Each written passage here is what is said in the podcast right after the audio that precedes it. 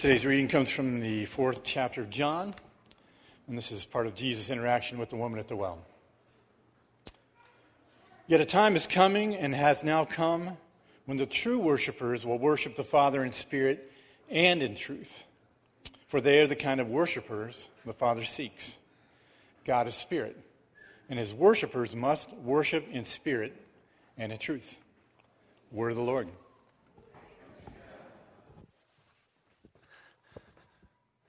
Morning, everybody. Oh, man, good to be with you. It's also always good when my microphone turns on for the first time in the service. I just switched those packs. It's comforting. Nice to be here with you. Uh, for those of you who may be new here today, my name is Steve, and I'm one of your pastors here. I'm really glad to be with you here this morning. We're doing something a little bit different today. In fact, you guys, is it okay if I move this stuff out of the way? Can I, the microphone? I didn't ask permission to knock it over. Maybe I should have done that. All right. What I'd like to do today is share with you pretty directly from my own heart and maybe a, a, little bit of my own vantage point about our worship life right now and the future of our worship life and what I, how I perceive God working in us and through us and leading us. Inspired in no small part uh, by that passage that we just heard read, that little interaction, the conversation that Jesus had with a Samaritan woman a long, long time ago. He, he was answering a question when he said the, the Father seeks those who worship him in spirit and in truth. She had just asked him a question about some very long established worship practices. She said, You know, we Samaritans, we believe that we must worship God on this hill over here. It's called Mount Gerizim. I've actually been to the top of Mount Gerizim before, and all the mountains are mostly hills in Israel, most of them. And then you Israelites believe that we're supposed to worship God on this other hill over here, also called Mount Zion or Jerusalem. And she's kind of challenging him, like, what's going on here? I see that you're a prophet. And then Jesus relativizes both of these long, well established worship practices and then puts himself in the center of whatever is going to come next. I'll be the one who reveals God to you. I am He, and you and the Father desires those who worship Him in spirit and in truth. As I read this passage anew in this context, it took my mind back strongly. I was strongly reminded of a conversation that marked me a little bit. Almost 20 years ago now, I was a first year graduate student, and I was uh, relatively newly married. Amy and I had been married about a year. Uh, we were living in an apartment near campus, but some of the unmarried students in my department had all kind of rented a house together. And they were learning, um, let's just say, they were learning how to live in community, right? They were sharing their stuff and their space. And, uh, uh, and they, this one woman shared with me about a particular tension that she was having with somebody else in the house and uh, was trying, was processing out loud with me, trying to decide is it worth it for me to engage this conflict? Should I pursue this one, or is this one of those live and let live, I'll just get over it, live to fight another day kind of situations? And, and my first reaction perceiving that there was more going on here than preference. You know, like, well, we're all going to buy milk, and I like 1% and you like 2% or whatever it's going to be. I perceived that there was something more going on. Like, this is like better or righter, and this is worse or wronger or something like that. And so that's not English, is it? And so I said uh, to her, I said, you know, I guess I think that if it's right, then it's worth it, right? And she wisely pushed back on me a little bit. She said, you know, I don't think that that's exactly it either it, not every hill is the hill to die on. I was like, oh, yeah, actually, that's pretty smart too. And it made me think, I went back to that conversation reading this story and was thinking about Jesus taking these long established worship practices and relativizing them both and placing himself squarely at the center. And what it, what it challenged me to think, and what I think it would be wise for all of us to contemplate and to evaluate, to submit to prayer, is to ask about what are those things that we hold tightly? And what are those things that it would be wise for us if we held them lightly? what are the things to hold tightly and what are the things to hold lightly? On the, on the hold tightly end of the spectrum, let me take your attention for a moment to another Bible verse, a, a different context. It comes from a letter that Paul wrote to the church in Galatia. It's a verse that became very important to me a long time ago and has remained a real guiding image, a guiding verse for me in my decision making in, in my life. Uh, it comes from uh, Paul's writing to these Christians in Galatia. It's a church that he planted, that he loved very much, that he was very passionate about. This church had kind of gotten in trouble. They had gotten into some controversy. They were really conflicted internally and threatened from outside. And he writes them this letter. We now call this letter a book, the book of Galatians. And in Galatians chapter 4, verse 19, Paul says to them, my, my dear Galatians, it is as if I am in the pains of childbirth for you which is a funny thing for Paul to say. This was not Paula, this was Paul. And I'm pretty sure he'd never experienced the pains of childbirth. And I always think it's a little funny how much this verse has resonated with me because I have never experienced the pains of childbirth before either. But he wrote to them, It is as if I am in the pains of childbirth for you until Christ be formed in you. It is as if I am laboring for you that Christ be formed in you. And, and that is the desire of my heart, that Christ be formed in me. I, I want to have the relationship with the Father that Christ had. I want to be able to pray and hear the direction of the Father and speak as the Father does, as Christ did. I want to learn how to treat my enemies and my friends as Christ did. For the sake of the people in my life, my wife, my children, my friends, my colleagues, I desire that Christ be formed in me. They could really use that to happen. Right? That's my desire for our church for our world. Imagine how much better our world would be if more people came to have the relationship with God, came to know who God is in the way of Jesus. The non Christian world, I think, in a relatively inarticulate, intuitive way, looks at the church and goes, It'd be great, it'd be great if Christ were formed in y'all, right? If you guys were more like Jesus, we think that'd be a good thing. I don't think they even know what they mean by that, but I think that that's out there. I desire that Christ be formed in me and in us. And that's certainly my desire for our worship life, too something to hold tightly to. That when we gather together for worship, that one of the most important things that would happen is that we would come and we would experience and be reminded on a weekly basis just how good the gospel of Jesus truly is for us that we would come and be reminded how good Jesus is, that we would be formed in the way of Jesus, and that people who are not followers of Jesus yet, but who are gathered among us as guests and family and friends, would have the opportunity to find life in Jesus for themselves, that Christ be formed in us. I've had the opportunity in a number of venues to share over the last almost two years that I've been here as a part of UALC a little bit of how I picture that, what I picture that looking like, how I envision that future in a, in a general sort of way. When I, when I picture that worship life for us as Christ is formed in us, I imagine a time when, for each of us and all of us together as a community, in the rhythm and flow of energy through our week, Sunday morning has emerged as a real high point in the rhythm of our life. That we, we throughout the week are looking forward with anticipation to coming back together to worship God and be gathered with the church family again from all that we have poured out during the week to come back together and be reminded of the gospel. That we gather together on Sunday mornings with a palpable sense of community warmth and at the same time spiritual vitality.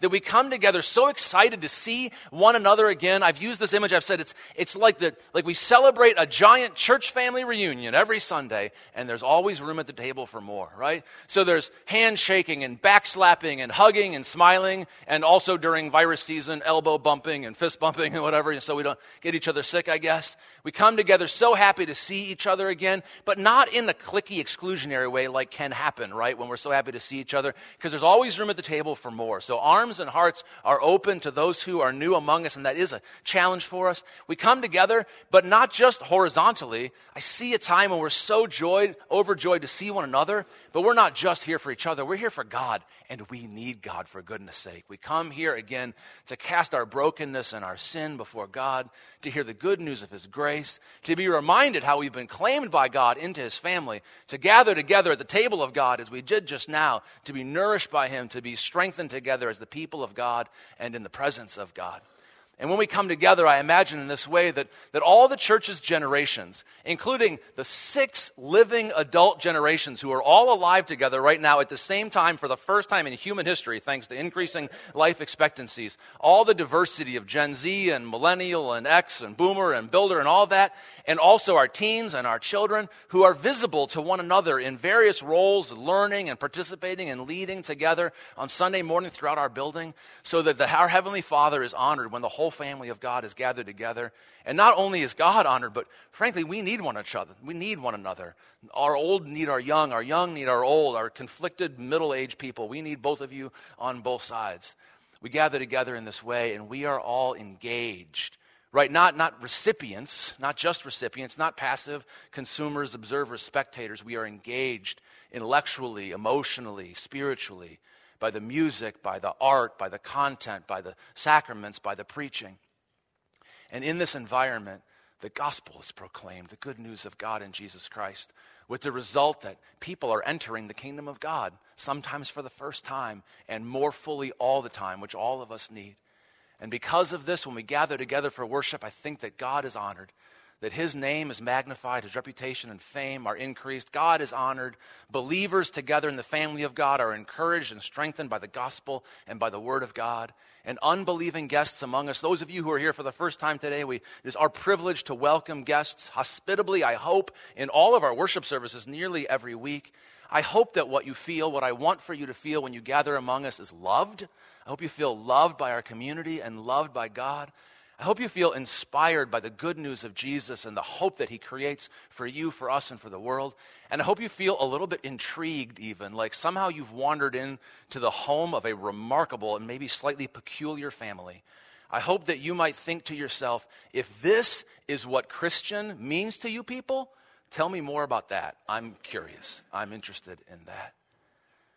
I want that for us. I want that Christ formed future for us on Sunday morning and all the time. And I humbly believe that God wants something like that for us. I don't pretend to have a God's eye view, but I humbly believe that God wants something like that for us when we gather together. Now, the truth is, that there are obstacles between us and there, right? There's distance between us and there. And that's, that shouldn't scare us. That will always be true. We are an imperfect, broken church of imperfect, broken people. Praise God, it means you and I are all welcome here, right? I, I tell new member classes this. You can testify. I tell new member classes if you were looking for the perfect church, you found the wrong place. Go find a perfect church somewhere else. If, there, if this was a perfect church, I couldn't be here. You should go find a perfect church and go ruin it when you get there. Because I ruined, that would have ruined this one when I got here. We're, we're, we're broken, sinful people following after the Lord together, saved and healed by His grace. So it should be okay for us to talk about our obstacles and our challenges. For us, I think some of the most obvious ones, or maybe some of the easiest ones to deal with, and I, I put these all under the general heading of something like quality. By the way that we have divided ourselves within a relatively not that large church community to divide ourselves into three services and two rooms means that we have divided our resources, our technology, our money, our funds over lots of different needs for those resources. And as a result, our rooms, our facilities, our technology are not as well cared for and not as updated as frankly they really should be to help engage us, right? I mean, this room looks a little bit like a garage sale on some Sundays. We gather a lot of stuff in here. It's gym, it's taekwondo, it's a storage facility, it's a worship room, right? It's lots of things. Our sound systems in both our sanctuary and here struggle. Uh, projectors, software, all this stuff really needs attention that we don't give it as much as, as it deserves. Deeper level than that, I don't think that the creativity and the intentionality that we pastors and worship planners and worship staff invest in each of our services is at the level that it could be and that I believe that it should be. And in fact, I know from talking to some of you that when I said the creativity and the intentionality, that somewhere in your head you went, creativity? Really? Here? uh, you know, I'm, I'm sorry.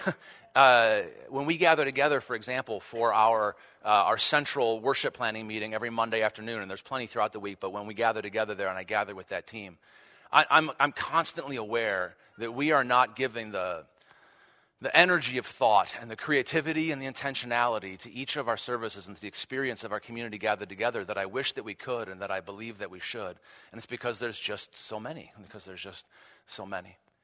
And maybe the one that I think is, is maybe the most important of the quality is the quality of care that, that people like me, that our pastors and staff, provide to the wonderful people and teams that serve our community on Sunday morning. I'm talking about people who serve on, on reading teams. I'm talking about people who serve on communion serving teams, on technical production teams, and music teams, and ushers, and greeters, and coffee, and hospitality. Those of you who serve on those teams, you serve so sacrificially and generously and diligently, and we all owe you so much. Thank you for doing it. And I regret that, that we, as pastors and staff, have not been able to provide the level of care and leadership to these teams that they deserve not equipping these teams with clarity and vision and spiritual equipping and pastoral care. And a lot of times you get people on teams and they've been serving them on them for 20 years and they're getting burned out and tired. And, and we don't open up space for new people to come and use their gifts and don't always even know when people are hurting or getting tired or having a conflict or a crisis in their lives. And, and I just think that we can do better than that.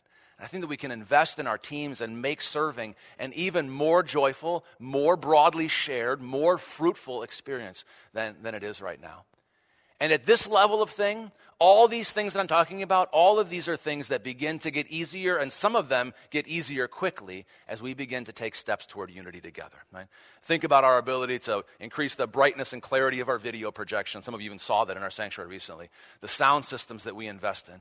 When we put a, we brought our services together at our Mill Run campus and put a new sound system in the sanctuary there. And everybody, young and old alike, all thought the sound got better all at once. One woman came, and that doesn't happen a lot. One woman came up to uh, one of our leaders after the service with just tears in her eyes.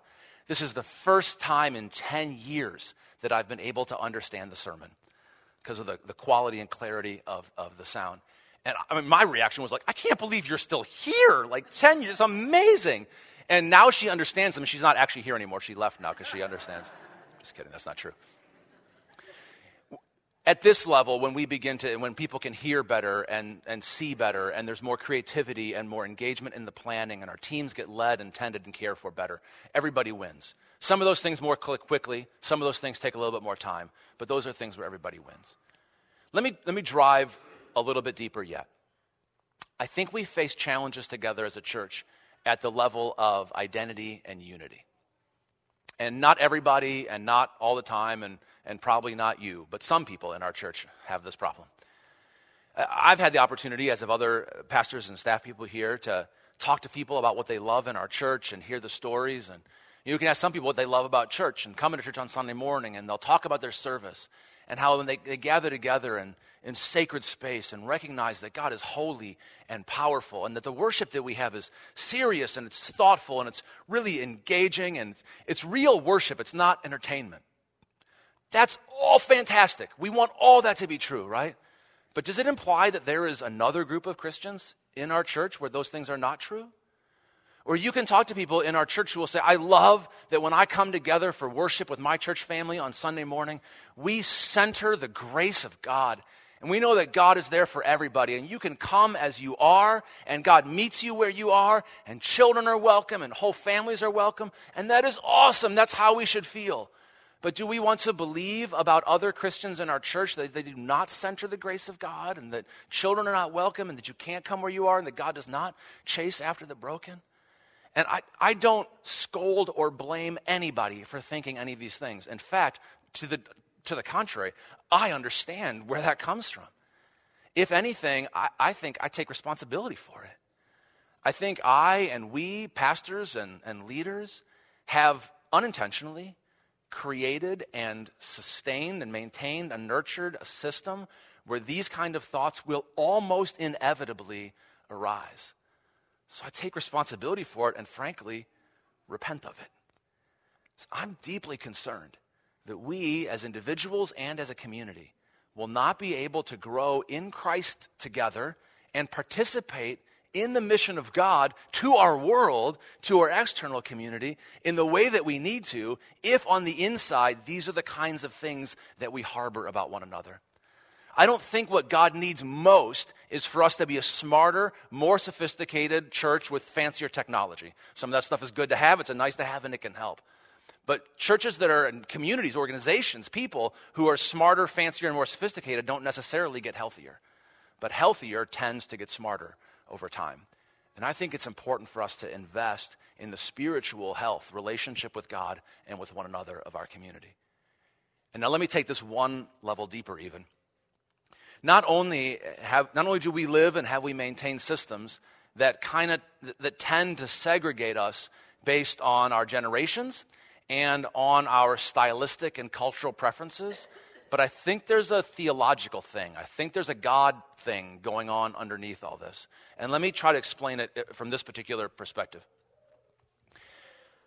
I've been a part of this church for coming up on two years now and have had the opportunity to talk to people like Joe, who's been here for like 102 years, and other people who have, just kidding, brother, uh, who have been leading here and worshiping here for a long time. And, and it seems to me that, that we, Upper Arlington Lutheran Church, have been at our best when we have been drinking life giving water from multiple streams of good and beautiful and strong streams of historic Christianity. One of those streams is what's classically called evangelicalism.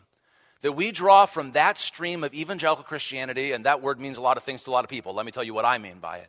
That that word means that we center the gospel that we have heard the gospel of God's grace for us in Jesus Christ, that by God's grace offers us salvation for our lives now and forever, and life transformation that begins now and goes on forever. And not only do we have an experience of this and claim this for ourselves as the most important thing in our lives, but we have a fervent desire that those who do not know the Lord Jesus would come to know him, so that they would find out how good and powerful the grace of God is, and that their lives would be saved now and forever.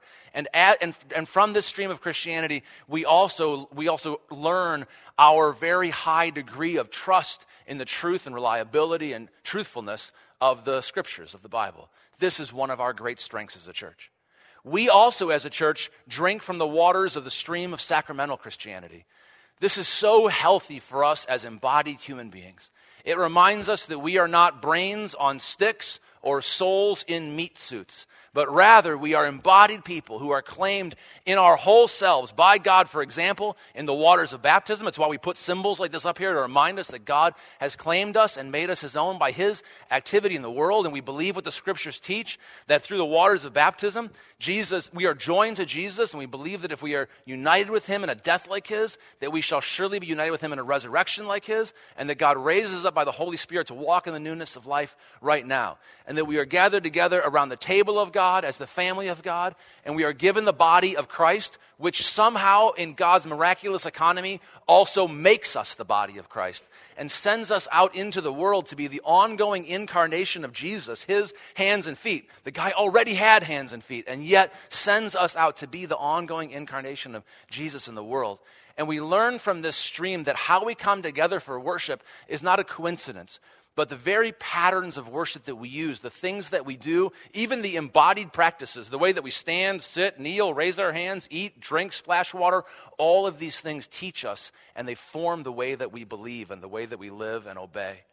We're formed by the evangelical stream of Christianity, the sacramental, historic stream of Christianity, and also the charismatic stream of Christianity. We are among those who believe that God did not stop working in the first century, but that the Holy Spirit of God is alive and well, and it is part of our practice to seek God's direction in our lives. We believe that He wants to continue to teach us and lead us. Just as Jesus said in the Gospel of John, I will send you another counselor who will, te- who will lead you into all truth and remind you of the things that I have taught you. And we believe that the power of God is still available to us in our lives in God's own miraculous ways of acting, but to bring healing to us body, mind, soul, and community. And I think that we are at our best when we are in the middle of all those things. Each of them has excesses and malformations and weaknesses. And I think that we are most prone to the excesses and the malformations when we kind of draw all the way into one corner and aren't strengthened by the strengths of all three of these. And I think that a little bit of what has happened entirely unintentionally is that as we have sorted ourselves into stylistic and cultural preferences and communities with generational tendencies, I think we've also allowed ourselves to sort into rooms full of worshipers that have most of the same predilections that we do. And so we kind of, uh, I'm not going to do this right now, but you might even begin to think, gosh, among our worship services, are we all in the middle or have we migrated toward one pole or another? And I think that we are at our best in the middle. It's sort of like, um, how many of you have ever gone to a carnival or an amusement park and had a caricature drawn of your face? Have you ever done that? I feel like my face is already a caricature, so I don't need to do that, but you could imagine like a if you saw a picture of me with that really pronounced chin and recessive forehead and whatever those pictures usually look like, you could probably still tell it was me, right? I think sometimes the way the but but it would you still would tell me, but it wouldn't be a great picture, I hope. I think the way that we picture God is influenced by the way that we worship. And we have sometimes in some of our communities really gathered up into one end of the triangle and emphasized the grace of God or the presence of God or the power of God or the holiness of God. And I could go on and on, right?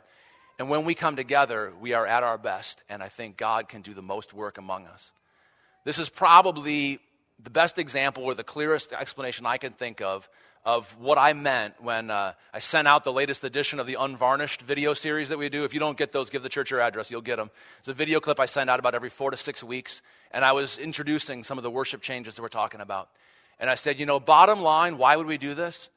I just fundamentally believe that for us, for this church, and we don't have authority over any other or need to, but where we are together as a people at this point in time, I just believe we're better together than we are apart. I don't I, maybe that means better technology and better creativity and better teams. It, it means those things, but really, I think it means spiritually.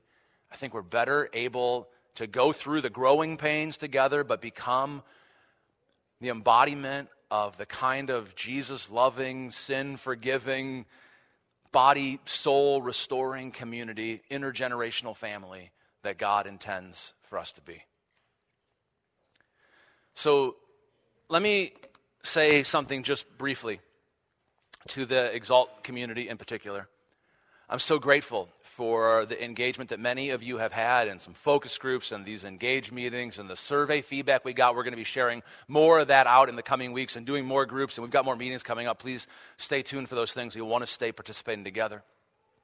Listening to the Xalt community in particular, I've heard, uh, many of us I think have heard two concerns in particular, and, and where there are more, let's keep talking about it. We're not done.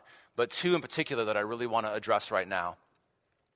I think, um, well, at, at a macro level, we're coming together at 10.30 we're going to be joining together in a, in a remodeled version of our sanctuary sometime later this spring probably we're still figuring the dates out but as we do that isn't somewhere in the back of a lot of our minds the, the, the nagging question well, who wins, celebration or Xalt, right?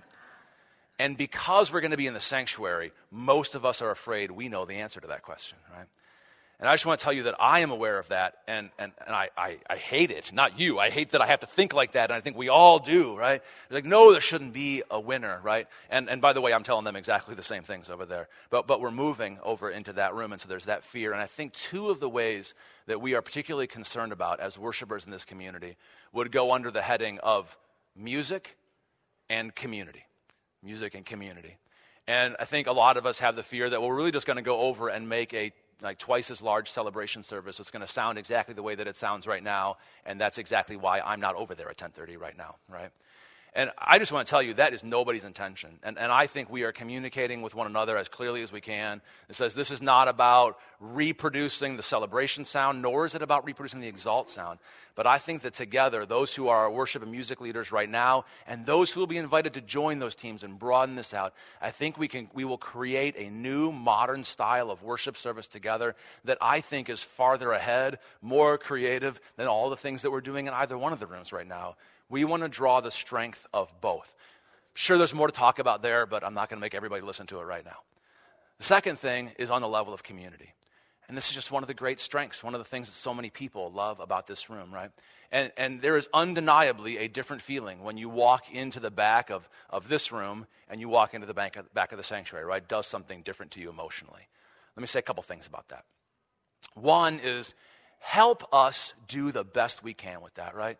What are the things we're, we're doing? We're having an architect help us imagine things we can do to let that space be the beautiful space that it is while we also improve its warmth, its accessibility, the ability of people to connect with each other, to welcome children and families together. What can we do about that? We're going to be sharing drawings out. Participate in that process. Help us think about that. Let's do this together. This and everything else is a, is a learning exercise together. Some of it will just be the way that we interact with one another. We'll make it true or untrue by the way that we interact with one another. Let's pursue that together together.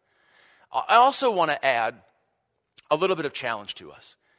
For those of us who have been a part of this service the longest, and this is hard for me to say because I haven't been one of those people quite clearly, we love coming together here and seeing our old best friends.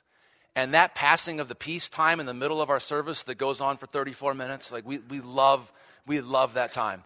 At the same time, I, I do want to share with you that every study I've found about how guests feel about worship services puts that kind of time at the top of the list of things they hate about going to a new church. Right?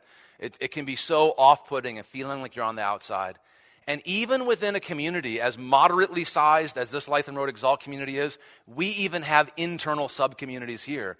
And there are people who feel themselves on the outside of these things. So, this is, there's something awesome going on. And as we move and want to hold tightly to community and prayer for one another and warmth and throwing our arms around and backslapping and elbow bumping and prayer for one another, whatever, we want to hold tightly to that and maybe hold lightly to the form that it takes, right? And so, how is it that we will continue to pursue these things? And let's work toward that together. I want you to know that I and the rest of your leadership understands the value, and together we want to pursue how we're going to continue to uh, pursue the same value, maybe in different ways together. All right, let me, let me turn for home. We've been doing this for a long time. All right. There's a little part of me that is tempted to conclude with this kind of invitation Trust me, this is going to be better in the long run. Trust me, you're going to like this. And there's a part of me that thinks that I, that is what I think. But I don't really like that because that way of talking positions you as a consumer. It, it, positions you as a passive recipient. Just come along, we're going to do this thing, and hopefully you'll like it better than the thing we're giving you right now. Neither you nor I want that for each other. We don't want to think about each other that way. I want to invite you instead to engage with the Spirit of God over this. To be not a recipient or a consumer that nobody wants to be, but to be a fellow builder, to be a builder together of this. And at, at, an individual level, I want to invite you to be in prayer. We're going to have like one song after this. You can pray during that time, pray during this week, pray during the coming weeks and months. You could, you could pray this prayer that a mentor taught me years ago, and I've shared with you from time to time God, do whatever you need to do in me so you can do what you want to do through me, right? So, how, how am I going to experience transformation in this? How am I going to grow as a, as a Christian, as a worshiper, as a member of this church together? Because we're going to be challenged. We're all going to be uncomfortable. I tried to make the celebration service feel as uncomfortable as possible half an hour ago, right? We're all going to feel uncomfortable together, but we're going to grow. I think we're going to grow healthier. And then, also as part of that, consider how it is that you will activate that identity as a builder together, right? And maybe it's your engagement in the songs that we sing and the prayers that we pray and the sacraments that we share. Maybe there's some way of being involved in service to one another that you've been thinking about trying, but you thought that team was closed. It's not closed anymore, right? Maybe you want to help us share communion. Maybe you'd love to be a reader. You have musical gifts that you'd like to bring to our worship and music leading teams, our tech production teams, our, our ushers. Did I say that already? All of our teams, right? Uh, we want to care for you and build up our teams, and I think there's a level of growing in Christ that frankly only happens when we are activated somehow, right? So I want to invite you to pray about those things because I believe that when we come together, those of us who are in this room, and together with those who are in that room, and in a more metaphorical way, those who are in other rooms and all of our worship services together, I think that when we link arms together and march forward, then by the power of the Spirit of God working in us, that we can take the next hill that God has for us, the next hill that is, best I can tell, that God has set forth for us to grow together as a community. So let me just briefly pray for us and set you up for a journey of prayer. Let's pray. Good and gracious God, thank you. I am immeasurably grateful for what you have done in this church community over many decades. I am grateful for the way that your name and story has been lifted up and told, for the way that your good news has reached out into the communities around us, to the city and population of Columbus and these northwest suburbs. God, I'm just, I'm just grateful to be a part of it. God, I pray that you continue to do your work in us that you would work in our hearts, do your work of transformation in us and among us and through us. We are bold to pray that you would lead us as you did for your people in ancient times, as a pillar of cloud by day and a pillar of fire by night, that we would know where you are taking us, and that you would give us the courage to follow you there. Lord, we pray. Do whatever you need to do in and among us so you can do what you want to do through us. And we pray in Jesus' name. Amen.